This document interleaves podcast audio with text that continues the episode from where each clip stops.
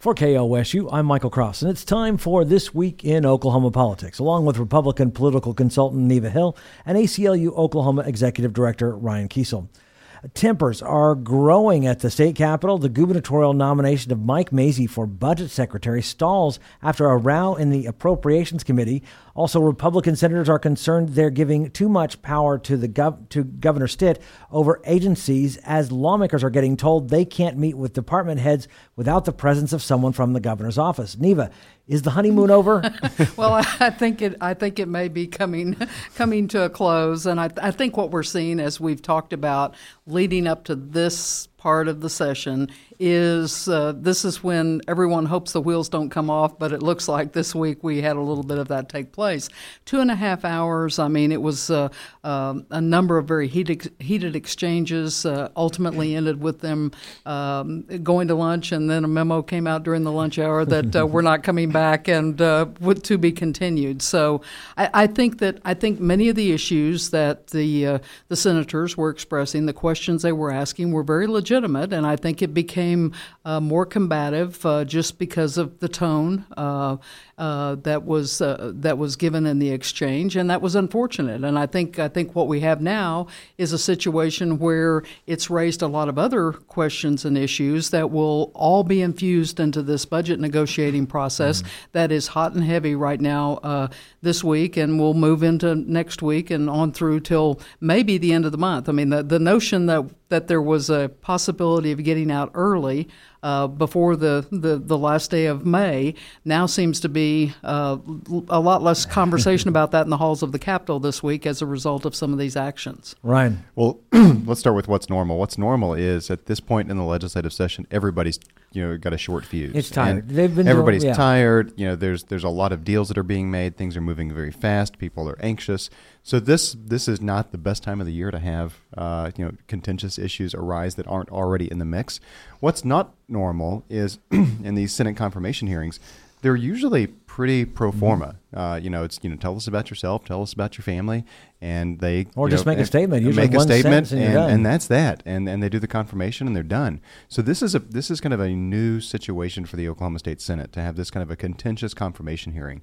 All of this is happening in the backdrop of a couple of things. One, budget negotiations have all but fallen apart right now of what we're hearing, and so you know, Neva says the wheels have come off. It looks like the wheels have come off. Early adjournment is probably not on the table right now, and if it is, it's going to be a week at best. Mm-hmm. Uh, and then second, you've got the this this new fight over the uh, the fight between the legislature and the executive branch. And a lot of times, you know, when we're looking at these agency heads, even though the agency heads are ultimately part of the executive branch, before legislation passed this year, I think a lot of agency heads felt that they represented the agency and not the executive branch, and now they're being asked to represent the executive branch in its entirety. And that's that's a new dynamic, and I think that the legislature is right to push back on that because they don't want to give up too much. Governor Stitt has been very good at asserting the executive power. And if the legislature doesn't push back some, there's going to be an imbalance there. And the other problem is that there are so many nominations because of this new law, because now everybody's, I'm seeing lists miles long of nominations that are going on every day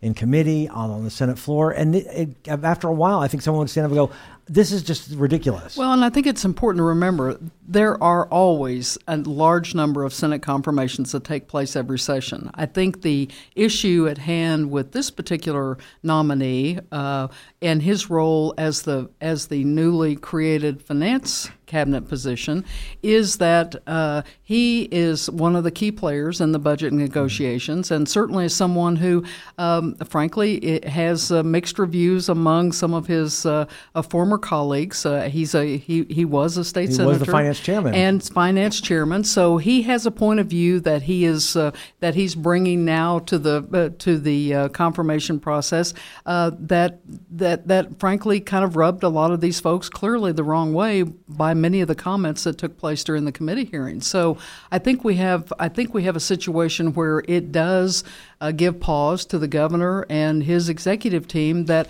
while while they are clearly making seismic changes in how they want to construct and, and help move uh, their their agenda forward, that they also must uh, play well with the with the legislators. And and I think that this was kind of a wake up call for some of these folks to to understand that if you want to send memos, if you want to make directives, if you want to kind of change what business has the way it has been done in the past, as Ryan said, in terms of the agency heads, a senator picking up a phone call, wanting to uh, have uh, information, and then being told no, I have to have uh, have to have other people in that process. It it's something that they're going to have to work through and see what what's going to happen in the future. Criminal justice advocates are raising concerns about a former lawmaker on Governor Stitt's team when current Secretary of State Legal Counsel, State's Legal Counsel Tim Downing was a state representative two years ago. He worked to negate provisions of State Question 780 passed by voters. Ryan, does Downing's presence in the negotiating room bother you? Absolutely. I mean, Tim Downing has made a professional career out of carrying water for the district attorneys in their efforts to protect and champion the status quo in the criminal justice system. I think Governor Stitt and his team, uh, by and large, have a real um, emphasis and commitment to you know real significant criminal justice reform, even this session. Um, but at the end of the day, having somebody there at the table that has you know proven time and again not only does he not support criminal justice reform efforts, but that he has actively worked to undermine them. I mean, he was one of the architects of the effort to repeal State Question 780, even though it passed by an overwhelming majority of the people. He was one of the group of folks that essentially said the voters weren't smart enough to know what they were doing, uh, and so we, we need to help them out. And now this guy is in the room. Uh, making critical decisions. And I know that the governor's office is saying, well, he's just one person at the table. But when you're the one person at the table, uh, oftentimes that may be a lawyer that may have you know some experience in the criminal justice system that gives you a really significant voice. And i don't know what the balance is to that. I don't know what the counterbalance to that in the governor's office is right now. And so it is concerning as we see this i mean we're at this historic moment where we have a marriage of uh, political support outside of the Capitol building, political support within the Capitol building, uh, and a golden age of think tanks from the far right to the far left that have come together get, come together to answer every question that lawmakers could have about criminal justice issues that they're looking at this year. And yet, people like Tim Downing and the District Attorney's Council, a state-funded lobbying organization, are essentially still doing what they've always done, which is trying to work deals behind the scenes at the end of session to kill real reforms. Neva. I think that I think we have to look at it and kind of step back and, and say, you know, here's someone who was a one-term uh, state rep, now legal counsel for the Secretary of State, in the room, as you say, Ryan, but someone who, frankly, is just uh, he's in a holding pattern, waiting to. Uh, he's a nominee of the Trump administration to become U.S. Attorney for the Western District, so he is not a long-term player. He certainly brings his bias and his background uh, on the issue, but I think the overarching uh, point that is significant is that the governor continues to reaffirm uh, his position that he is going to be strongly uh, supporting, and, and, in fact, the five kind of the five bills out there that uh, that there is great hope that they can still continue to marshal, you know, kind of marshal the forces and move through this legislative session and have him be able to sign. I think is significant, and I think the other point is that that he and others uh, are already talking about 2020 coming back in the next legislative session and doing a major overhaul of the criminal code. And I think you know I think what you what you said is correct. The the stage is set and the the players are uh, in place and we're always going to have two sides to this debate still it's not it's never going to be a unanimous proposition but i think in the in the context of where the legislature legislature is right now i think it's promising that we can see some of these reforms really become a reality the leader of the House taps a special counsel to investigate accusations against Oklahoma City Republican Representative Chris Kennedy. Sooner Tea Party co founder Al Gerhardt claims Kennedy improperly touched two women, including a former member of the House. Neva, how seriously should we take these charges? At this point, I think uh, I think we just have to, to, to wait. But we have to, I think, first consider that uh, the accusation is coming from someone who has a reputation of being just a Republican gadfly that uh, that likes to kind of toss these uh, kind of political hand grenades out there. Uh, he's got a uh, he's got a blog that is uh, certainly read by many on the what would be perceived as the um, the far right in the Republican Party, uh, and they've made no bones about the fact that a lot of these folks they don't like, and when they don't like them, they tend to be uh, uh hostile in, in, their point of view on it. And and uh, I think in the instance of uh, Representative Kennedy, what we have is here's someone who was involved in races by his own admission mm-hmm. that defeated some of their very very best stalwarts in that in that that kind of that group, and so uh, there's bad blood there. And so I think you have to, even though these allegations, I mean, he's making them, uh, and whatever he's uh, brought forward and given to, uh, uh, to, into given to the investigators uh, remains to be seen. But I think we have to look at this at least at the outset as being political, you know, political bad, bad blood. Ryan, well, yeah, we are a long ways away from anybody being able to point a finger at Representative Kennedy right now. I, mean, I think that it you know it says it says something about the the way that the House is operating right now. That they even somebody from like Al Gerhardt who doesn't apparently have any evidence whatsoever right now that he's put forward other than just the allegations themselves that the House has nevertheless said, you know, we're going to investigate this. I mean, that probably wouldn't have happened two or three years ago. And so, you know, 2019 Oklahoma House of Representatives, they get these allegations against a member, one of the most powerful members in the legislature, the chairman of the House Judiciary Committee, and they said we're going to we're going to investigate this. We're going to take a look at it. I think Neva's right. I mean, if you if you look at Representative Kennedy, he was uh, you know critical to the effort to remove uh, kind of the Tea Party, the the remnants of the Tea Party wing from the Oklahoma legislature uh, this last legis- this last election cycle. So there's there's some there's some motive there on, on Al Gerhardt's part, and um, you know I think that you know Gerhardt himself hasn't demonstrated that he's the most credible of, of people. And so, you know, to look at these claims, I think you know, we're, we're at a time right now where any claim like this, you know, we need to investigate it. And we shouldn't just, you know, brush it under the rug. Um, but I think that until there's something more here, uh, I think we should uh, look at it with an eye towards where it's coming from and what the motivations may very well you. be. I do agree with yeah. you, Ryan. How? That I think I think uh, making this uh, uh, kind of active attempt and move on the on the part of the uh, House leadership to take care of this um, in a in a very orderly fashion right up front, rather than let it linger on. Because frankly, as these things happen, I mean, you begin to hear this stir, you begin to hear this uh, rumble, and and these accusations being made, you know, whispered around the Capitol, and it and it becomes very divisive. It becomes a distraction, and I think to be able to uh, handle it in the way they did is uh, is a good formula for the future. Mm-hmm.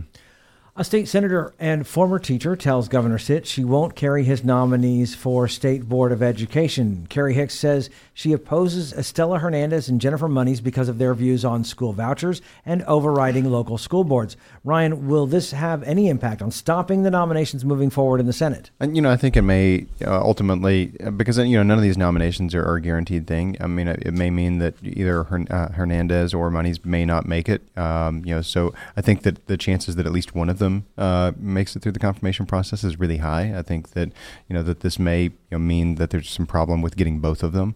Um, but you know, I, I do look at you know where you've got Senator Hicks. Here's somebody who probably knows more about where the rubber meets the road in education than anybody in the legislature right now. I mean, she's right out of the classroom, right into the uh, Senate chamber, and you know ran as an educator. Um, and I, I do I do think that some of the uh, the hits against her because she has she's carried you know I think over a dozen of the mm-hmm. governor's uh, nominations at this point and she's carried she's and, carried others. and so when she when she decided not to carry these you know the governor's office is you know uh, characterizing coloring this as uh, partisan you know that this is just partisan politics and that she doesn't have a real reason. Well she said she has a real reason. She said that you know she doesn't like the way that they look at vouchers that she doesn't look like the way that they look at funding for education and um, and she said there's just some disagreement here that I can't reconcile. I'm not going to carry it. Probably won't vote for him. Um, but then to just to say that, just kind of reflexively say, well, this is just partisanship. I think that you know, looking at you know somebody like Tim Downing, we were talking about him earlier with criminal justice reform. My opposition to him being in the room isn't that he's a Republican. Frankly, some of the biggest champions for criminal justice reform this legislative session are Republicans. Roger Thompson, uh, Senator Bice. Uh, some of your biggest opponents. Yeah, yeah some of your biggest. Uh, yeah, I mean, so uh, you look at folks that have really stepped up to, to just say that this is partisanship, I think, doesn't hold a whole lot of water. Neva. Well, I think I think there is a there is a procedure, and clearly, even though um, Senator Hicks has chosen not to move the, the nominations forward, there will be a process. I think where uh, whether it's uh, uh, Pro Tem Treat or whether it's uh, Senator Stanislawski, the Education Committee chair, or whomever it, it turns out to be, these these uh, these nominations will be advanced, and I think there's every expectation that given their resumes and given their uh, uh, their their real strong positioning to, to serve in this capacity, that they will be that they will likely be approved by the committee and move forward for uh, confirmation. So um, to say that senators, regardless of party, uh, if they have issues with uh, any nominee, I mean, the, this is the part of that vetting process and why it is put in place that there is there is Senate confirmations for these higher level appointees that serve in, in very key uh, uh, responsible boards and commissions where we want to know, you know, what their background is, and frankly, um, elected folks want to know what their their views and ideas are on, on subjects. They may not agree with all of them, but this is the process that we're going through. So I think it's I think ultimately it's a healthy process, um, and and you know it goes back to you know I can remember the day back uh, you know in 1995 when Governor Keating you know advanced uh, uh, Linda Murphy to be the uh, Secretary of Education. I mean you had a Democrat controlled legislature. You had a 12 to 5 vote against her in the Senate Education Committee. She ultimately was not uh, confirmed to be the uh, Education uh, Secretary to the Republican governor. So, you know, we have occasionally these, ex- you know, these exchanges, and now I think in this instance, uh, uh, we're just seeing it play out in a little different fashion with uh, Senator Hicks and these nominees. And, and just to give our listeners some context here of, of how these things work, the, the reason that Senator Hicks was asked to carry this is that kind of the tradition, I don't think it's written down anywhere, but the tradition is is that if the uh, if the person that you're nominating lives in that senator's district, that that senator mm-hmm. uh, that represents the nominee advances the nomination in the event that they want to, and right. then they get to right. decline if they don't. And right. so, and that's that's just kind of that's why Senator Hicks has carried so many. I mean, she represents a, a metropolitan area. There's a lot of a lot of uh, appointees are coming from from that and area. And frankly, in the past, there have been instances where when a when someone was uh, vetted and and the name was put forward, and there was opposition, or there clearly were folks that had uh, major issues. Uh, that in some in some instances, either the nominee chose to withdraw, or there there was some movement behind the scenes to make some other you know to take some other action. So it is a process, and I think it's a I think all in all, it is a healthy, thoughtful process that we've seen come into play again this week. Well, the Senate President Pro Tem also said he wants to make sure there's a little bit more vetting than there usually is, which is just and particularly at the higher level at the, at the yeah. at, at, at, appointments of this level. And I think, as I understand it, uh, next Wednesday the uh, Senate Education Committee will be uh, uh taking up these nominations. So we'll see next week what ultimately. And we happens. talk a lot about partisanship and how, how folks fight, but you know, Senator Treat, the leader of the Senate, you know, he said that he's going to reach out to Senator Hicks before he does anything, and you know, that's just that's just a matter of de- of decorum. Mm-hmm. Uh, and, and collegiality that That's I think, right. you know, I think that we think that all of that's gone in that building. But, you know, Senator Treat, before he does anything, you know, has, has committed to talking to Senator Hicks. And you know, he may very well assign it to somebody else or work with the governor's office to get it to assign to somebody else. But he's going to talk to that local senator that represents those nominees first. The state legislature has exactly three weeks left until sine die, and yet there are still no signs of a budget. While it's not unusual to see a plan released in the final week, this year was being portrayed as different with Governor Stitt at the helm. Neva, are you surprised nothing has come out yet? No, I think I mean I think from all accounts that that the negotiating continues and that they are making positive strides. I think they're much farther down the road than some, you know, suggest or may think given every, you know, everything that's being said by folks that are kind of in that in that uh, process and have been in the room so to speak. So I think they are trying to keep uh, keep the process where the give and take take on the final sticking points, which there always are, two or three. I mean, the Senate's going to have their points, the House are going to have their points, the governor is going to have, you know, issues that he is going to be intractable on to a certain degree. And what they've got to do is finally sort those out and make sure that the numbers, I mean, the budget numbers, uh, finally line up and everybody's on the same page. So I think let's remember this is the first time for a lot of folks in this process, and certainly this is the first time mm-hmm. for Governor Stitt. So I think we're seeing actually a fairly smooth process. There are always going to be hiccups, there are always going to be setbacks and some delays and frustrations, as we talked about at the outset of the of the program here. That uh, that comes just naturally with this process. It is a give and take, and uh, but I think the the level of contention and and just uh, the the the hostility that we've seen in previous sessions certainly is not there, and that continues to be refreshing. Right. I mean, we are seeing some personality issues though, and and you know we're we're seeing alliances. We talk we've talked a lot this episode about how the legislature and the executive branch have been at odds, but there are allegiances within those branches and the executive branch. You know, from what I'm hearing at the Capitol, that the that House leadership is in much greater alignment with the governor on where the budget should be than they are with the Senate. And so, if you've got the the governor and the House locking arms, then you're going to see things like the confirmation hearing of Senator uh, for uh, budget uh, secretary. You know that going down in flames. Well, maybe not going down in flames, but at least on on hold right now, um, because you know what what they're what that's a that becomes a proxy fight and you know other bills in addition to the budget become a proxy fight yeah. in that negotiation senator treat's transparency and accountability legislation i think sb1 i mean mm-hmm. the the premier piece of legislation for the leader of the oklahoma state senate still doesn't still hasn't moved out of a conference committee yet. You know, the governor now has said that he would sign it if it gets to his desk, um, but that's that's not a hey send this bill to my desk. That's a, if it gets here, I'll sign it. Yeah. You know, that's that's wink, different. Wink, wink, nudge, nudge, and so, you know, the, you're going to see, I think, not only with with the budget negotiations themselves about the final numbers, but there's going to be some trading that goes back and forth on key pieces and, of legislation. And I think the, and the education component on the teacher pay raise, more money uh, into the the formula, uh, uh, whether they uh, have some other things inserted into that, that's a point where the House and the Senate all through the session have had differing points mm-hmm. of view, and they, and they still haven't quite come to terms. And the governor, as you say, probably uh, has been, uh, in that instance, maybe perceptually more to the House uh, side in terms of the teacher pay raise and some of those things. But we're just going to have to see where the